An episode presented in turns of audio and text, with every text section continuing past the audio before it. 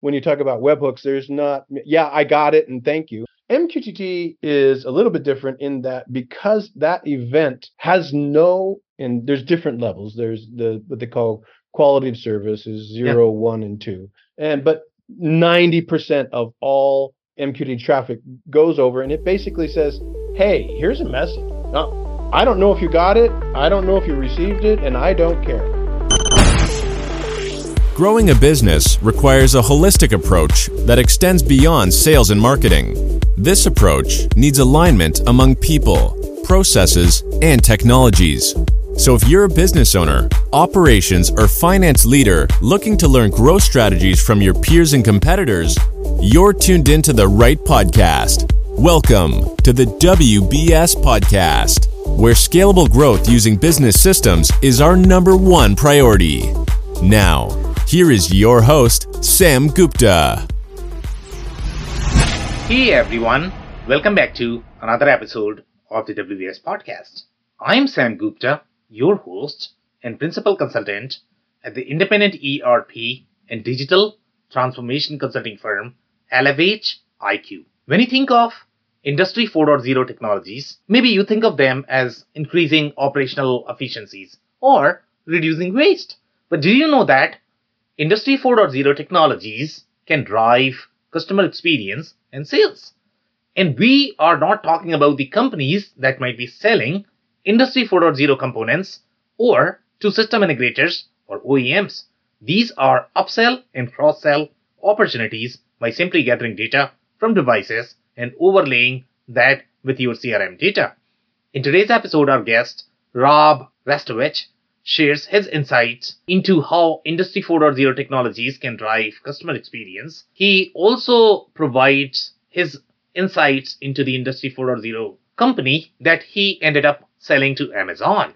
Finally, we discussed the differences between machine to machine IoT PubSub model and where MQTT would be a fit in the architecture, and finally, what is required to replicate Industry 4.0 workloads on cloud farms. Let me introduce Rob to you. Rob Rastovich has been actively involved in technology for nearly 30 years, from building a top 10 e commerce site in a time when e commerce was still in its infancy to establishing what is known as Amazon's AWS IoT. With Rob as a CTO, ThingLogix was awarded the 2018 IoT Platforms Leadership Award and has become an advanced tier technology partner for Amazon Web Services. When he is not at the forefront of IoT, Rob can be found maintaining his century old cattle ranch, Barley Beef, in Central Oregon. With that, let's get to the conversation. Hey, Rob, welcome to the show. Hey, hey, Sam, thanks for having me. I appreciate you having us on. Yeah, and I am super pumped to have you as well because the kind of stories that you are going to have from the Industry 4.0 community, it's always very fascinating the amount of development that is happening in that space. Um, just to kick things off, do you want to start with your personal story and your current focus, Rob? Sure. Yeah. So I have. so I, I kind of run a dual life. I'm a. uh, the CTO of ThingLogix. Yeah. Uh, ThingLogix was actually born out of a startup company that we had in Denver uh, in the early 2000s. Um, that was ultimately sold to Amazon and became today what is uh, Amazon the IoT microservice. Mm. And ThingLogix was born around um, providing professional services and context of how to implement that service in the world IoT. Very uh, cool. Uh, I also happen to be a cat.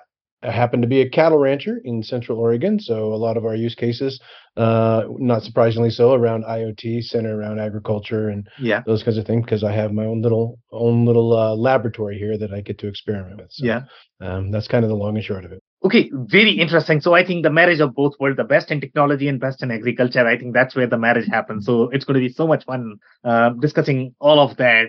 Um, so before we get into the real stories, we have one of these standard questions that we ask every single guest that come on the show, and that is going to be Rob, your perspective on business growth. So my perspective is that we have a, a change in economy. We have a changing of business models. You know, some people have called it the subscription economy where we are start starting to move away from you know kind of um, i request products and i'm giving products or i request service and i get services uh, we really focus on more the um, subscription model so let me give you an example that I think illustrates where I think businesses are headed, yeah, uh, and what um, you know, and what the enterprises are are are really trending toward. I had a uh, a guy come to me when we were back in the early days, and he wanted um, he wanted to upgrade his website. He was a pool service. Yeah, he did you know clean pools and jacuzzis and those kinds of yeah. things.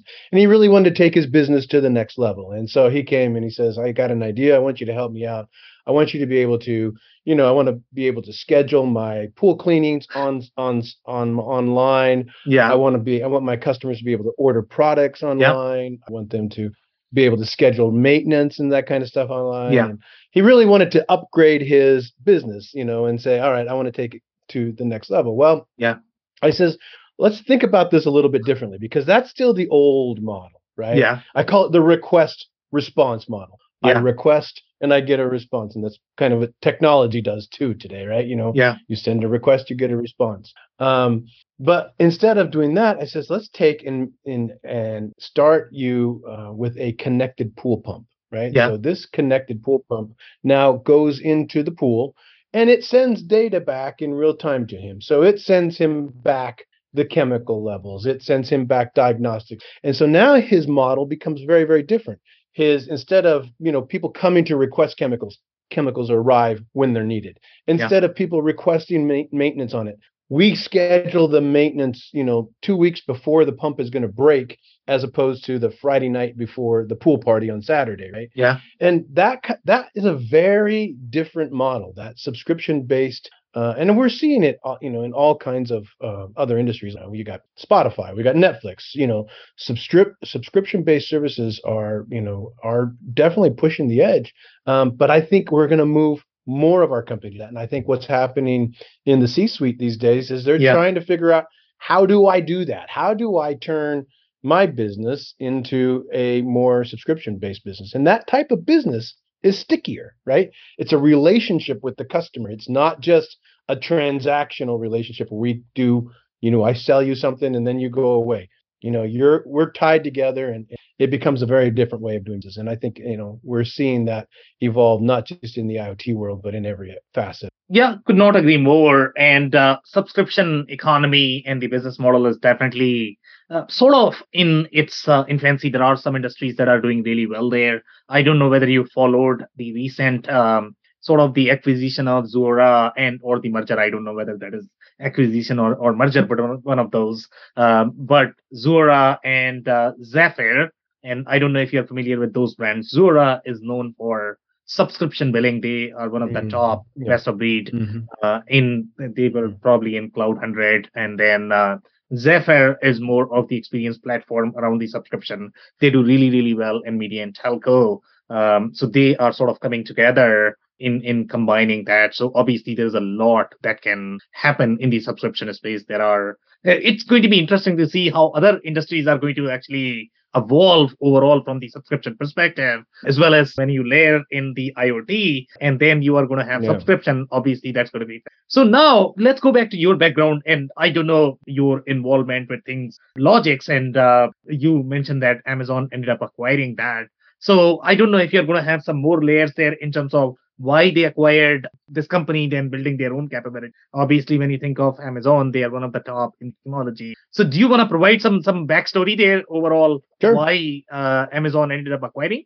Yeah, sure. So, um, we actually we started the company um to, to, to 2012 ish okay uh, 2011 um, and the idea was a bunch of us we were we were doing cloud um, computing a lot of salesforce consulting and we realized yeah. back then it was called machine to machine right it wasn't yeah. called iot so um, the ability for one machine to talk to the other you know we were starting to see the emergence of things like the Nest thermometer, right? You know, the smart home was kind of the first one starts to come on where you actually see messages and you know smart devices talking to each other. So Great. we we looked at that and we said, you know what, there is going to be, you know, this is you know being when when we start kind of unleashing your mind, you start realizing that everything is connected and right. how machines could talk to each other. I mean, we've been doing it for servers for either But now we said, okay, let's not just do it with servers talking to each other.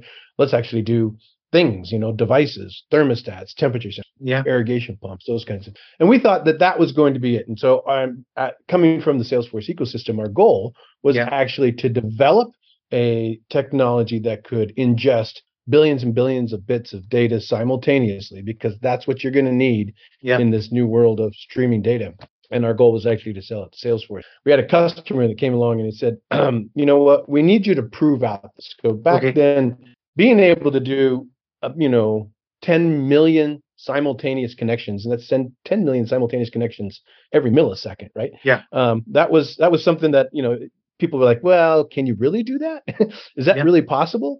Yeah. Um, so it was kind of prove it, show it to me. right. So the only way to actually prove it and show it to you know our customer and saying, "Hey, yeah, we can do this," was to spin up an infrastructure okay. that was big enough so that a it could handle 10 million simultaneous connections, Right. but also b you had to have enough infrastructure there to send 10 million simultaneous connections. right. Right. So the the story, uh, the the company was called 2lemetry, and it was in in Denver.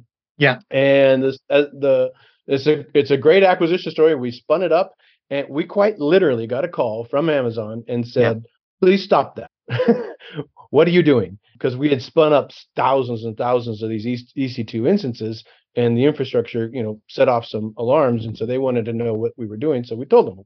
yeah. And they were and the, they were in the process of trying to figure out that same type of architecture, and we happened to be probably a year ahead of where they were at. And so Huh. they said, okay, well, let's we'll just take and uh, acquire that technology. So they acquired the technology, um, most of the the personnel too. I didn't go to Amazon because there was no place in Seattle to put 300 cows. I stayed and we we spun up ThingLogix to do professional services around the technology that Amazon. Since at that time there was really nobody doing IoT kind of applications. Okay, so very interesting layers there. So obviously, I want a little bit more backstory. I think like to think more like a business guy, and uh, my audience is going to be CFOs and CEOs. So obviously, 10 million connections is fascinating. But describe the business problem and the business model a little bit. Why is Salesforce ecosystem coming and making 10 million connections? What is going on here? Because Salesforce, when my executives are going to think in their head they are thinking crm they are thinking customer Mhm. experience so you know are we talking about a business that is making as many connections or are we talking about some sort of devices machines uh, is it more of the customer driven data that is making 10 million so why are we making 10 million connections to begin with Yeah, so great question. So what what's the business case in that? So let's let's take it from the CRM perspective, right? right. So the idea when uh, Mark Benioff and Parker Harris, I mean, when they sat down and um, they said, you know, I got an idea. Everybody has everybody out there is making a database and they're creating customers and con I mean companies and or accounts, contacts, leads and opportunities. And you know, they're making an application so that they can track that so that they can get uplifts on sales and you know do what traditional customer relationship management is.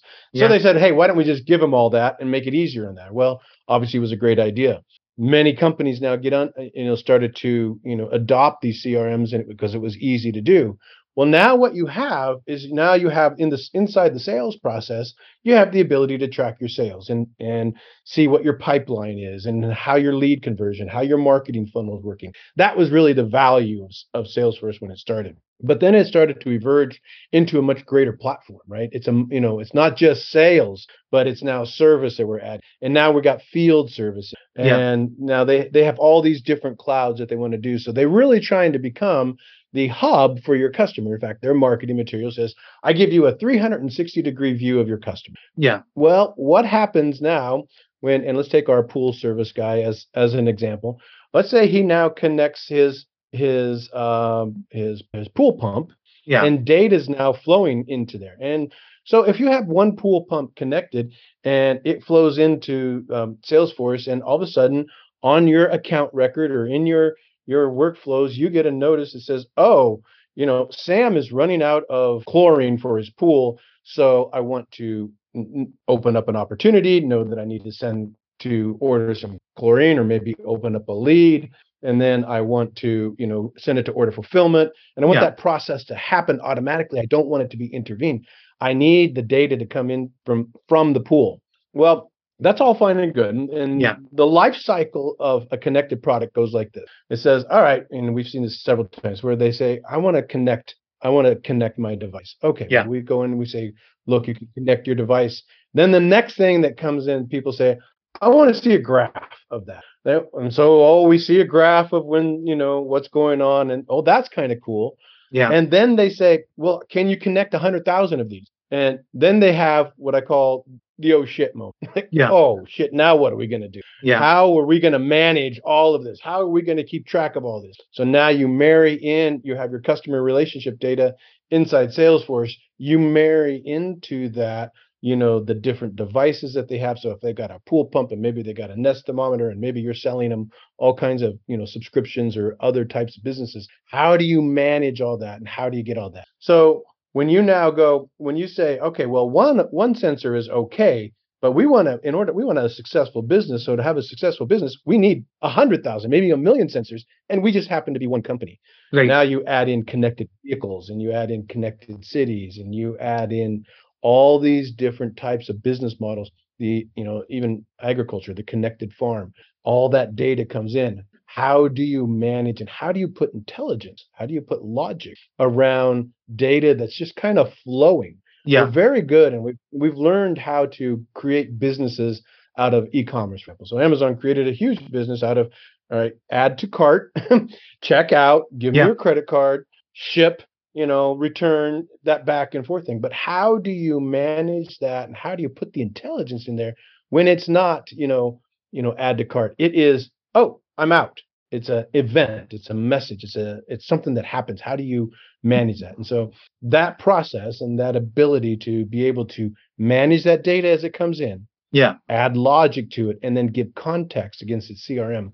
That's really the value. Very interesting. So obviously, you know, I can see the value overall in terms of the opportunity that okay, if I am selling a product uh, to my customers, and if there are going to be any problems, then I want an alert as the brand, as the manufacturer, or as the distributor retailer, so that I can call you. Let's say if you are going to be open for the conversation or for the part. That makes sense, right? Now, obviously, I want to peel some more layers there in terms of the architecture, because in my mind, when I look at any of the technology architecture, the technology is always going to be the easy part. What is hard always is going to be the political boundaries. Okay. And I'll Mhm. uh, describe the, the politics here. Because here, what you are doing is, and I don't know how the architecture is implemented. I don't know whether you guys did any sort of MQTT uh, or whichever industry 4.0 technology you might be utilizing. So maybe you can touch on that. But when I look at the politics, here the politics is going to be okay, number one, you are touching my machine. You are touching my sensor, meaning I, as the manufacturer, have sold to my customer, and the customer has the ownership of the product. So if you want to put the sensor, you are putting in somebody else's product. Okay. So now you are opening a security loophole there for somebody that you do not control from the legal perspective, from the uh, political perspective, right? So I don't know what was the uh, you know political spectrum here in terms of the power control. You know who owns what, whether they know who is going to be uh, you know owning the sensor in these devices, and you know why are they allowing to send the data. So so maybe uh, you may want to touch a little bit on the number one, the technical architecture, and then you know political architecture as well. I guess. Yeah, no, that's that's you know I, I always say you know the the you know technology is the easy part. It's managing the politics of technology that's the hard part. I completely agree with you. Um, so on the underlying technology, yeah, it is MQTT, the you know the message the protocol that we use underneath the covers it's sending message and mqtt is a a publish subscribe technology where it basically sends out a message and think of a message as just a bunch of json Yeah. you know a payload of of data and it sends it out. And it if someone's listening and happens to pick it up great. If someone's not listening and doesn't pick it up then it just that message just kind of falls on. And that's kind of a new concept people. But that is it is mqtt under the covers. Now the political landscape is the thing that we have been navigating for the last 10 years and Yeah. i'll tell you um, so number one when we first started security was obviously you know lots of stories that we heard about people hacking in devices and turning lights off in an entire hotel because they had a smart lock or being able to not start or being able to take a rental car because the device you know could connect to different cars and could turn the ignition on or open the doors or something lots of those stories happened in you know back in you know eight eight nine years ago when we first kind of started this the security obviously has gotten you know we've gotten much much better at it we are you know every device is authenticated is a certificate authentication so it, think of that in terms of you know from a business perspective it kind of goes back to when i you know one of my very first technology uh, adventures was the dot com boom, right? When we started yeah. building a website, and I thought the websites was the greatest thing ever. And you know, we're going to start selling products, and this is back in the early '90s.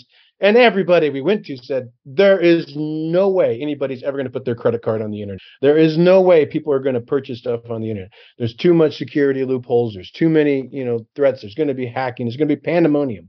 Yeah. Well, there's not. I mean, did all of that stuff happen? Yes, it did, but it's not pandemonium. And we have are learning, you know, how to lock that down. And we have to, you know, there's a personal responsibility. There's a social a responsibility there. There's a technical responsibility there. There's a programmer's uh, uh, responsibility there, and so we're we're learning those. And as we've gone in the same the same kind of flow and the same kind of um, uh, evolutionary wave has happened in the IoT world. In the early days, it was the wild, wild west, and you know, no one knew what everything was unprotected. Today, yeah. every device is authenticated. But your other point is is uh, also well taken. What happens? Who owns that data? So, and this is something we're still working out. So, what's happening is you have manufacturers who create a device. So, I build the pool pump. I, yeah. I'm the guy who builds the pool pump. Well, it's my pool pump and I'm selling it to you, the you know the pool service guy. Yeah. And I want your data coming up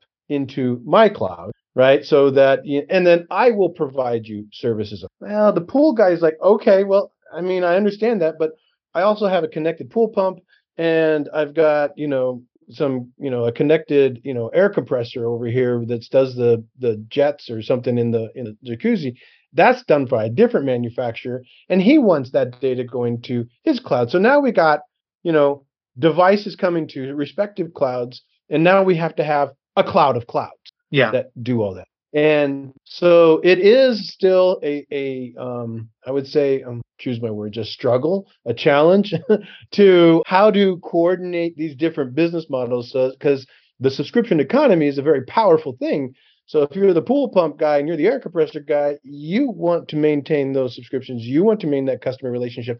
But it's really, you know, the pool service guy who needs to be managing that.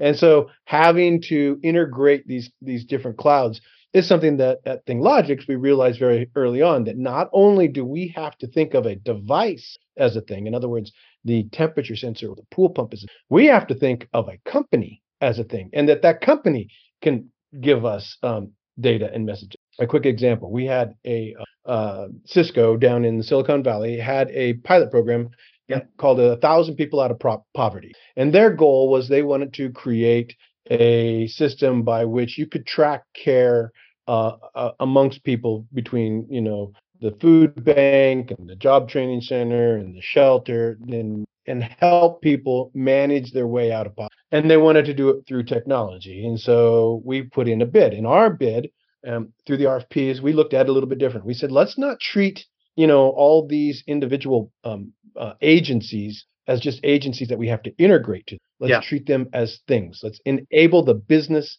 as a device. And so now a business can chirp an anonymous message about a, you know, without the PIH and all that, and they can chirp that to a central place where we encrypt it on both ways and encrypt it at rest, and we keep that, but we give the ability to be able to send messages and then coordinate care amongst these things. So it's not just devices that I think businesses can chirp things. And then once businesses, now you have a, a meta business that is you know managing messages of other businesses yeah so some very interesting layers there so i definitely want to dig a little deeper into the whole uh, technology aspect because obviously you have a lot of depth in uh, technology uh, and when you look at the whole mqtt model and i'm i'm shocked uh, that Amazon really found this technology to be so exciting, right? Uh, that they couldn't do it themselves because obviously they are supposed to be more of the technology powerhouse, if you will, right? Um, yeah. So here, when you talk about the the whole PubSub model, and by the way, this is the comment that I always get from the industry community, and I'm like, okay, you know, PubSub model, sure, it might be newer for industry 4.0 community but let's say if you look at the the traditional it and the programming world the PubSub model was always there overall in the mm. majority of the programming languages. For example, if you really think about it, okay, when you look at the webhooks, the whole concept of webhooks is really PubSub because that's what it is mm-hmm. doing. You know, mm-hmm. it is really publishing an event somewhere and then somebody is subscribing. In that case, you need to be slightly more confident in your architecture because that's a business message you don't want to be missing your sales orders in case of your the kind of you know scenarios that you are doing in that the reliability is not as important just because you are trying to study and you know a couple of messages here and there who cares right so this is just one PubSub model. Now, if you look at, and I don't know if you're familiar with products such as TIBCO BusinessEvents, okay, they tried to launch business event back in what 2005 2006 somewhere around mm. that that was also pubsub model so pubsub model is not necessarily new overall from the enterprise architecture perspective in the uh, enterprise software world so what is so unique about mqtt as well as the pubsub model that industry 4.0 community is finding it to be newer that amazon is finding it shocking that why is this so powerful that they are not able to figure out so a couple things there. So the the technologies, the the pub sub model, you're right. So yeah, you could put webhooks into a pub sub model because there's a there's a trigger. It's an event driven thing. Yeah. You'll see Salesforce. They now have a thing called platform events. Exactly. Uh, MuleSoft and all of these, all of the middleware vendors have event driven stuff. But the exactly. event driven stuff is still more kind of endpoint driven it's still in and take let's take a, a webhook as an example. Okay. A webhook is still a kind of a request response. I'm gonna something's gonna happen, and I'm just going to call a URL. I'm going to say, hey, I have a URL, so here's some data for you. Now you do with what it what you want, and it goes over HTTP. Yeah. Right. So it's still it's still under the covers. There's still the request response architecture that sits there. Now the request is hey, here's some data. And the response is, okay, thanks. Right. I mean, that's essentially when you talk about webhooks, there's not, yeah, I got it and thank you. MQTT is a little bit different in that because that event is um, has no uh, and there's different levels. There's the what they call quality of service is zero, yeah. one, and two. And but 90% of all MQTT traffic goes over and it basically says, hey, here's a message. Now, I don't know if you got it. I don't know if you received it, and I don't care. I yeah. am just I am just sending out and I'm talking and I'm chatting as fast as I can. And I am that's that data's out there. Now, how do you intercept that and how you put logic around that really becomes a very different paradigm between than you know the technology because webhooks we still understand. We still understand. I understand you're going to send me something to a server and I'm going to write some code. I'm going to upload it to that server. I'm going to you know, put an endpoint on there and I'm going to process. But in a world where messages are flying around, yeah, uh, how do you put that in there? That becomes a very different way of of looking at technology. One thing that we had wanted to add was that in terms of messages flying around and how do you do that? One of the things we came out, we developed a spun up a company called Chirply. Yeah. And the idea around Chirply is nothing but we took SMS messages, right? We said, okay, IoT messages, devices are sending messages back and forth, but you know what? humans are sending messages back and forth.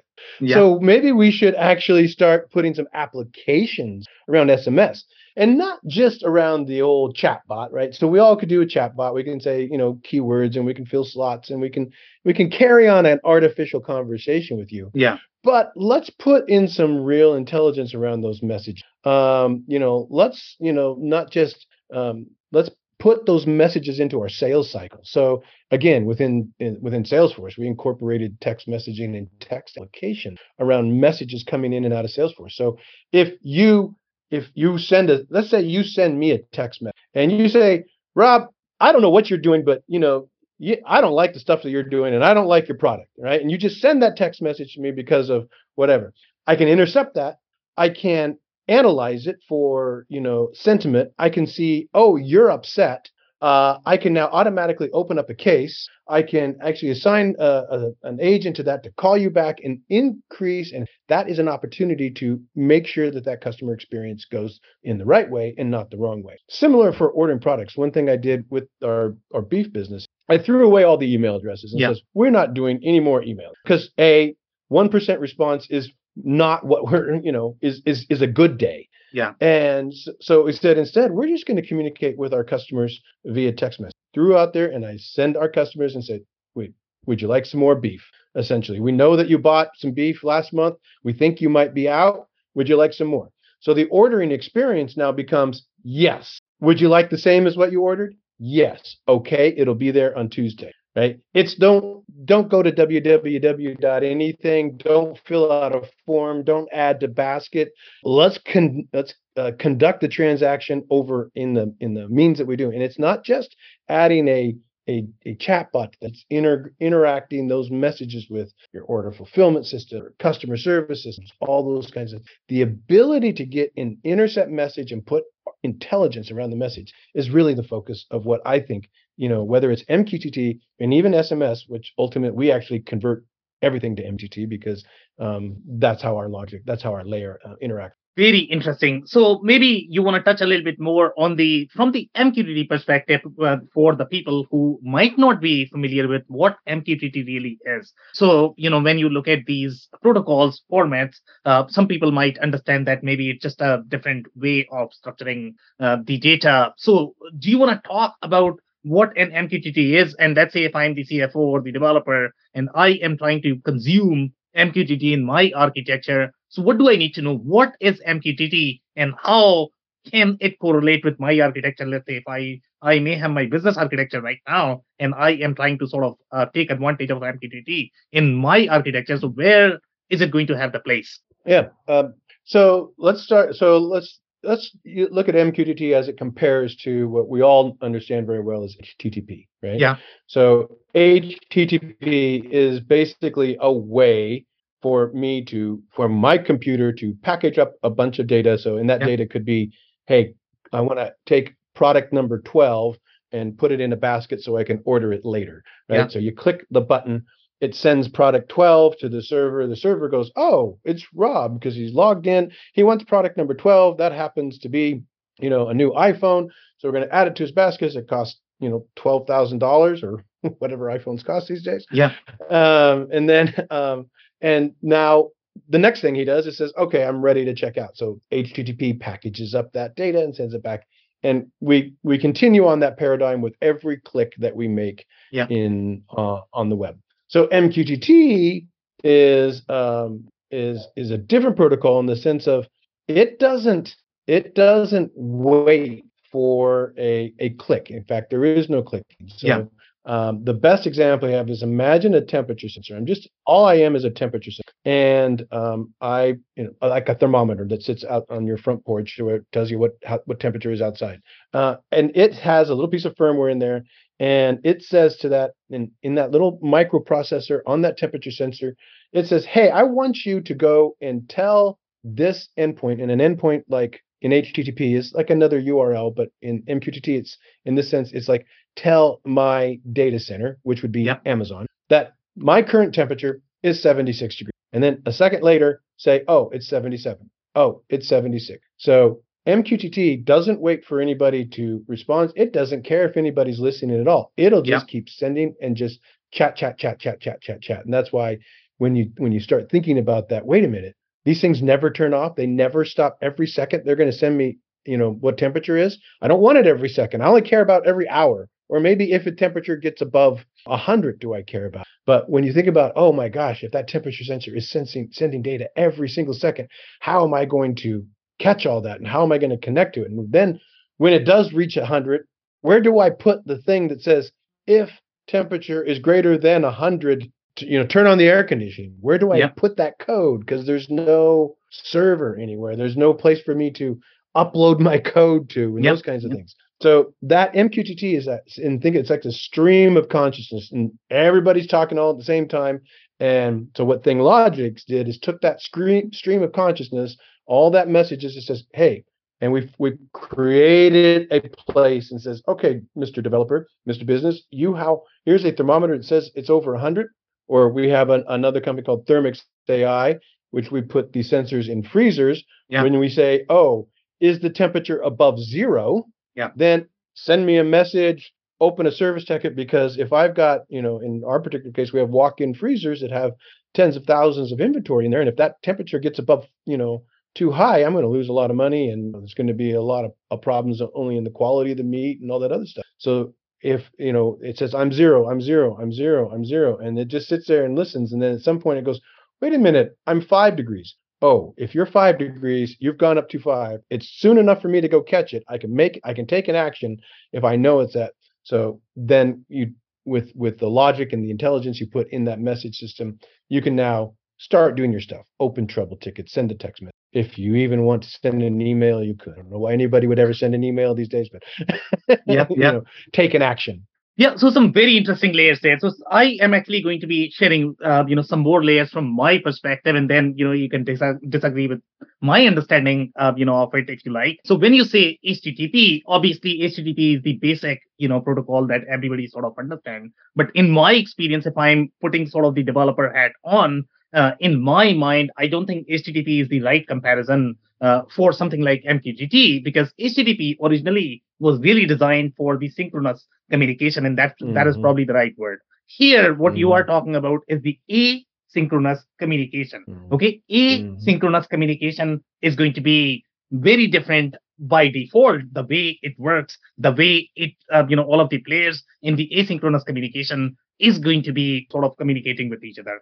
Now, the right comparison in my mind that nobody talks about is probably going to be some sort of, you know, JMS or Java messaging services that was part of the ESB layer. Uh, I don't know whether you have ever, you know, played with Mhm. that, but JMS was always sort of there in that they always had the PubSub architecture. There was broker communication. The challenge with the JMS communication or the ESB layer is going to be because that was designed more for the guaranteed delivery. And when you are going to have Mm. guaranteed delivery at the network level, at the application level, then what is going to happen is it's going to cause a lot of delay. And then the volume that you were talking about, the 10 million messages, that in my understanding is that why Amazon would not be able to do that because they didn't have any sort of protocol that was lightweight enough to be able to, uh, you know, exchange these messages at that high volume. Because, you know, when you are going to add that persistent sort of layer, the guaranteed layer, then your communication is going to be far slower and you are probably going to be requiring a lot more resources than you probably need for the kind of data that you are talking about. The other thing that I am going to bring in more from the network perspective. So there are there were always two layers from the network mindset as well. One was TCP, the second was UDP. I'm pretty sure you are probably familiar with that. TCP was Mhm. always known for more of the guaranteed delivery. UDP was not for the guaranteed delivery. And typically, if you're going to have any sort of communication that was not guaranteed, you would probably uh, use UDP. So now, Mhm. uh, layering all of that, is MQTT trying to utilize some sort of UDP model underneath? Uh, what is going on here? Do you want to paint some more colors? Do you have any follow up commentary there by any chance? Yeah. So when we first started um, building the ingestion, uh, so they inside MQTT there is this notion what they call quality of service (QoS). It's zero, one, or two. Zero says I I may I have a message and I I'm going to try and send it out, and if, if somebody's listening, great. Yeah. One says, and and I don't even know if the message got out successfully. Quality of service one says, okay, well I I am going to send the message, and I I I, I sent it someplace and I didn't get an error, so I'm okay. QoS 2 is what you talked about guaranteed delivery. It's a handshake. It's a handshake. It's I have a message. I'm sending it to you. Uh, did you get the message? I got the message. This is how big it was. Yep, that's what I sent. We're done. That little conversation that goes back to the guaranteed Yeah. delivery is, as you said, very expensive in terms of technology. When Amazon purchased um, t- 2lemetry and they implemented it, they did not and to this day, to my knowledge, have not implemented QoS 2. They do not implement the guaranteed delivery on the MQTT broker. It is available in the spec. Um, you can implement, but we left, and their their choice on that was saying, okay, we're going to leave that to the developer. This service is we're going to send data back and forth. Now, if you want to implement the guaranteed delivery, you can do that. Hey, I got the message. Did you send this one? How much did you send? And then sequencing. Then you get into queuing messages and message queues, and then how that sequencing. And they have services, you know, Kinesis and all those other services around Amazon that guarantee, you know, order of messages and that kind of stuff. So you have to actually combine the services of Amazon in order to get that guaranteed delivery. Now, I guess the philosophical question is, um, do you need it? You know, in a strict, if, if a temperature sensor says every second, it says, I'm 76, I'm 76, I'm 76, and you miss it one time or two times or 90 times out of 100, all you care about is, okay, well, I, I got it. I'm getting it. And did I get every single message? I don't really care. If the message is, you know, hey, I want to, uh, you know, I need to purchase some medical oxygen and I need the oxygen um, at this address. And because my oxygen tanks are going to run out, well, you might want to make sure you don't yep. miss those messages. So the decision was made hey, we're going to put the onus on the application to say if you want to implement guaranteed delivery, yes, you can do it. So it's still there, but you're right. It's an extra effort it's an expensive thing and i think the the philosophical decision they made especially early on was there wasn't enough people at that time who even knew what mqtt was um, let alone cared about guaranteed delivery on top of that protocol. Yeah, so some very interesting layers there. And you know, again, when I listen to my developer community, they are all very you know passionate and and fascinated by the new technologies. You talk to my uh, you know black blockchain guys, they are always going to be talking about you know how blockchain. Um, you talk to yeah. your uh, you know Web 3.0 guys, they are going to be talking about how Web 3.0 is going to take over the world. and MQTT guys, they are going yeah. to be talking about how MQTT is going to be uh, taking over yeah. the world. But in my mind, if I look at more from the CIO or enterprise architect perspective, you know, in my mind, everything has a place. Everything is going to have pros and cons. They are designed for the specific architecture. So MQTT, in my mind, the reason why it makes sense in the enterprise architecture is because it's designed for the operational data that does not require as much guaranteed delivery so that move, things can move faster as opposed yeah. to utilizing that for something else where you require guaranteed delivery. I mean, if you are not going to be closing your deals, you know, good luck with that. Yeah. So, you know, my my industry 4.0 community always argues that, you know what, MQTT, MQTT, you know, they are going to replace the ERP. Sorry, that's not how ERPs yeah. are supposed to work. That's not how the other technology. So everything is going to have sort of pros and cons. Do you agree with me? Absolutely. Absolutely. I don't think there's a silver bullet on any of these technologies. And I think actually the real value and one of the things that you know i said you know probably 15 20 years ago after because i'm a tradition i started as a traditional java programmer so yep. i was coding and you know I, and it was always fun you know like oh, i got a new idea i got to do it we're always looking like oh we can but there came a point in enterprise computing that our job became more of um, uh, as integrators rather than innovators. And um, exactly, um, we were supposed to be innovating. In other words, there's nothing new under the sun. There's yes. lots of really cool stuff out there, and the open source community really took this to the to the nth degree back in the day when we first started open sourcing everything. And well, okay, I got I got my database server, I got my application server, I got my programming language, and none of it cost me anything. And I got all these great communities out here. So let's take this little piece and let's take that little piece and let them do what they are good at doing. And I think the danger is that and I see this happen a lot in the Salesforce. Yeah. Because uh, I've been I've been doing Salesforce consulting for a number of years. And a lot of times people will look at an application or yeah. look at a, a, company like Salesforce and go, oh, I want to do everything on Salesforce. well, Salesforce does really good at certain things. Like it's exactly. a really great CRM. I it's not a very good, you know, data cruncher and it's not a, an IoT broker and it's not all things to all of all people. And I think, you know, to your point, yeah, I don't think MQT is the silver bullet on this, but I think it's a piece of it. And I don't think I don't I don't think we're going to get rid of HTTP and all of a sudden we're, webhooks are going to go away. But it, there's a piece of it there. You know, there's still, and I heard a statistic. There's some astronomical percentage of COBOL code that yeah. is running you know, running uh, Enterprise America these days. Yeah. And so things don't go away. And I, I think if we always start to think, oh, we got to go this way, or we're going to have this is it, that's where we get into it's it's taking what these things do well and putting them together. And I think it's the same thing, you know, when you start talking about management practices and, you know, when talking about human resources and managing yep. people, you don't take all these people and make them do what you want them to do. You take these people you find out what they do really well and your job is to find out what they do well and manage that and make it into a solution and a system. It's the same thing with technology. Use the things that do really well and our job as technologists is to manage and put that into a way so that it, it the solution is elegant and even you know artistic if you will.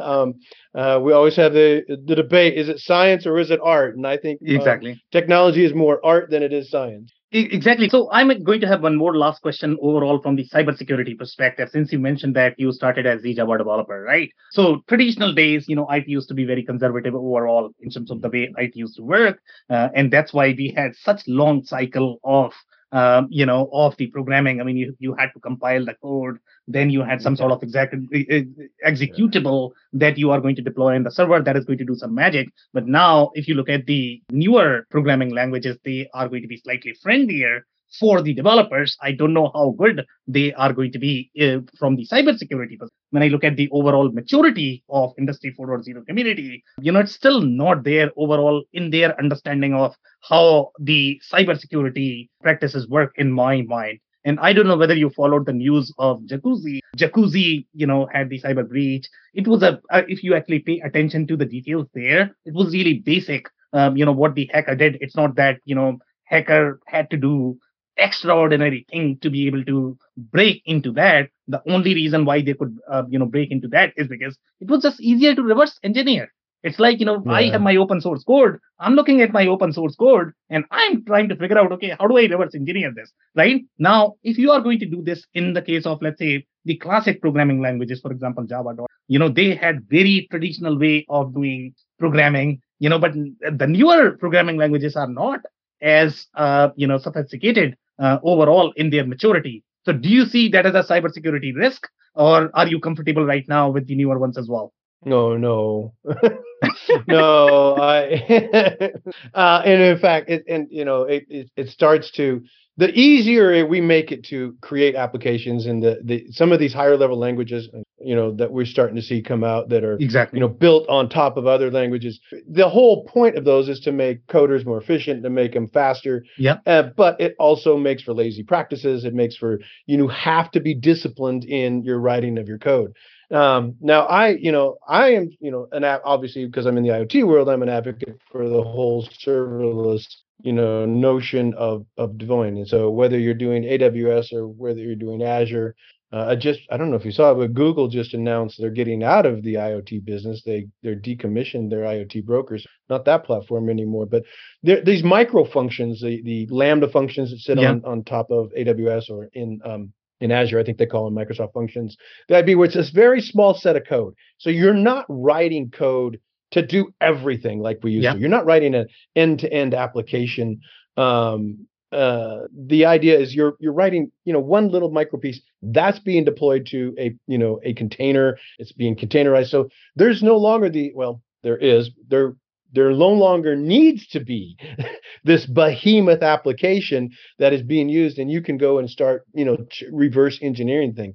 It is so distributed even within the vendor even within amazon a, 100% serverless application like we have at, at ThingLogix is so distributed amongst different services and then and then protected you know in front of it with the, the traditional firewalls and stuff like that that is so much harder to to do that so uh, deploying these large applications using these higher level languages for the speed um, I, it is you know and i think you know, one of the my son became a, a programmer and one of the the the one of the classes that I was very grateful that I saw him taking was, you know, the discipline and the ethics of yeah. a coder, right? You know, you have to have some discipline and you have to have some ethics and some morals that go around when you're doing your practice because without that you are the, the you're the weakest link you are going to expose it and without some of that assurance and you know they always said in when you're when you're uh, airlines you know the ideal is to have a very old pilot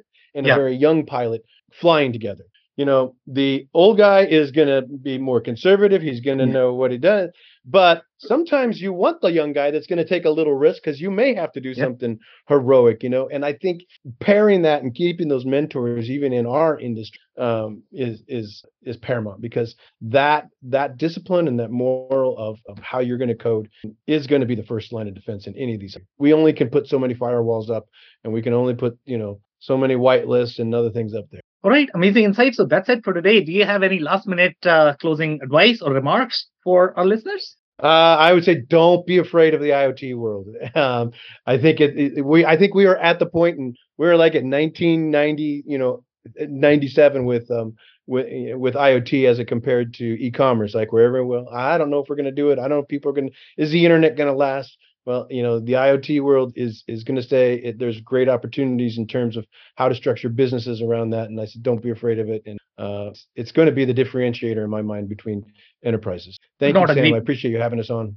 Of course, could not agree more. And I share the same mindset and the feeling as well that there are definitely going to be opportunities in the IoT world, especially when you look at from the lenses of opportunities. On that note, Rob, I really want to thank this has been a powerful episode. Thank you so much, Sam. I appreciate having us. I cannot thank our guests enough for coming on the show for sharing their knowledge and journey. I always pick up learnings from our guests, and hopefully, you learned something new today. If you'd like to learn more about Rob and the rest of the ThingLogix team, head over to thinglogix.com. It's T H I N G L O G I X.com.